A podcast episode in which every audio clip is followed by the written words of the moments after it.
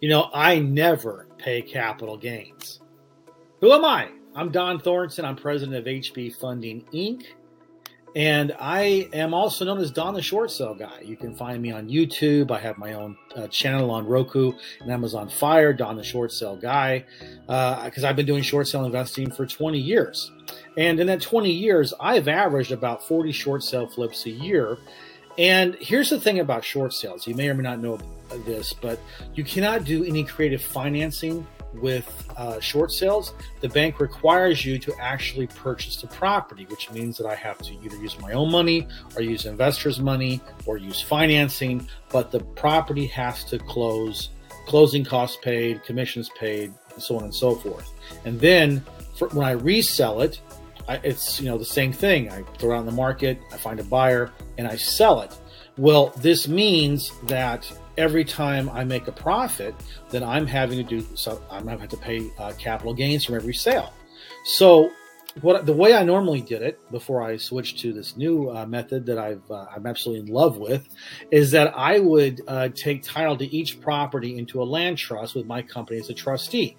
So the idea was that I felt it was just easier to take it in, in a land trust than do an LLC because uh, I have an S corp and I'm just a one man show. No one else is in, in, my company. I don't have any partners. But the biggest thing why I was when I started doing land trust was because I was told that you know you have some good asset protection on there and that they can only sue the land trust. They can't sue you if somebody falls off a ladder or whatever. So I thought, okay, um, I'll try that. But you know what? When you're doing all these properties and the 40 let's just say the 40 are the ones that close i have other properties that didn't close but i still took them into a land trust during the short sale negotiations. So that's a lot of time and effort spent on juggling all of these land trusts. It was just is a lot you know and so i had all this this effort that was being done just to make sure the land trusts are done, they're recorded, they're and everything's in the title. It's just a lot of work having to have, you know, create all these separate entities every time I wanted to buy a property. And that's not even talking about the headaches that I got when you're thinking about, okay, how much money am I going to have to give to Uncle Sam? Uh, so let's just look at the math here, okay? So we have, let's say if I average 40 uh, short sales a, a year, and I said I made an average of thirty thousand dollars profit per flip, that means I made a one point two million dollars in gross gross profit. Now, let's say that you know capital gains is uh, twenty percent, I believe. So that means that in a year I was spending two hundred and forty thousand dollars going to the IRS, you might think to yourself, well, geez, you know, why didn't you, uh, you're an idiot. why didn't you just do a 1031 exchange? Well, listen, if you go to my website, you know, neverpaycapitalgains.com, you'll see my uh, video about uh, capital gains to get more, you get more in, uh, insight into that. But I'll just give you the Cliff Notes version. Uh, it's too much work. I mean, um, capital 1031 uh, exchanges. I mean, it's you have a very tight window. Uh, it's a lot of hassle. You got to, you know, find a qualified representative or qualified agent to, to take take care of the money and all this kind of stuff. And for me, trying to flip, it just didn't work. Uh, maybe if I was doing bigger deals and I only I did less of them, maybe five or six a year, maybe. But my business model of trying to flip uh, these short sales, it just didn't work. So uh, I just decided, you know what, it's better just to pay the tax man, Uncle Sam, with his uh, actually, you know what? I didn't realize uh, Uncle Sam was a burner, but uh, he's rolling there a blunt with his uh, dollar bill there. You go, man. Not for me, but hey, you know what? It's legal. I'm, I'm, assuming that you're in Colorado or Washington or California. So anyway, I just decided I was gonna I was gonna pay the tax man and just uh, focus on getting more deals and just consider that's just a cost of doing business. But you know what? I needed to find a better way, and luckily I did. I wanted to make sure that I keep it simple, stupid, but actually, what happened was I kept it stupid genius.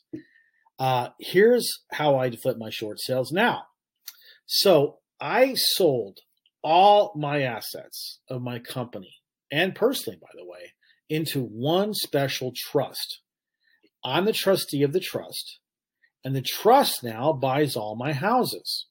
So when I make an, you know, when I submit the prop, the, when I submit all the paperwork with my offer to the bank for it to be accepted in a short sale, it's not from Don Thornton individual. It's not HB Funding Inc. anymore. It's from my trust. Okay, so the trust is the is the buyer. So the trust will buy the short sale, and then obviously we do the same business model. We do uh, a quickie rehab, we sell it, and then the proceeds are deposited into the trust bank account. Now, because the special status of this trust, all capital gains are deferred in perpetuity. How about that? Isn't that interesting? So now I have if I if if my tax liability, my capital gains liability was $240,000 in a year, think about what I could do with that 240,000 now that I don't have to pay taxes on it. Now, the trust has an IRS 643 status. You can look that up if you want to, but basically, what it means is that uh, it's uh, you know the money that comes is, is uh, through this trust is you know is not considered uh, a taxable event. There's no capital gains as long as you don't have a tax. You know, you don't do something that causes it to become a taxable event. Which, if you know how to do it, it's not that hard, and you can easily avoid that.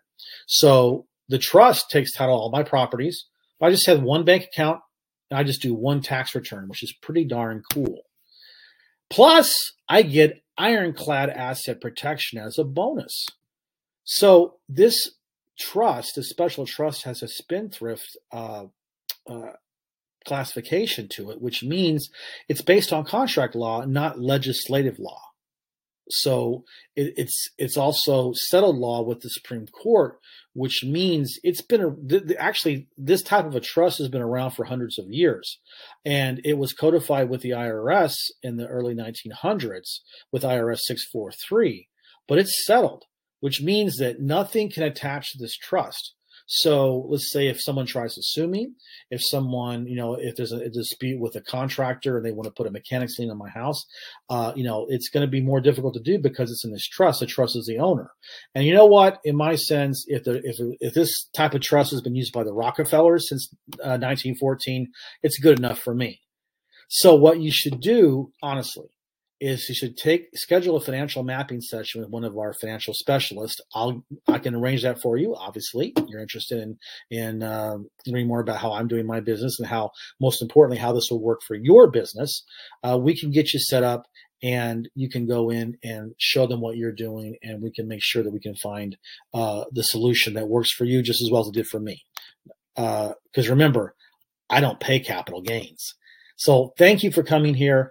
And uh, you can, you know, go to my website, neverpaycapitalgains.com, or you know what, call or text me. And I'd love to talk to you or answer more of your questions about how this works. Thanks a lot.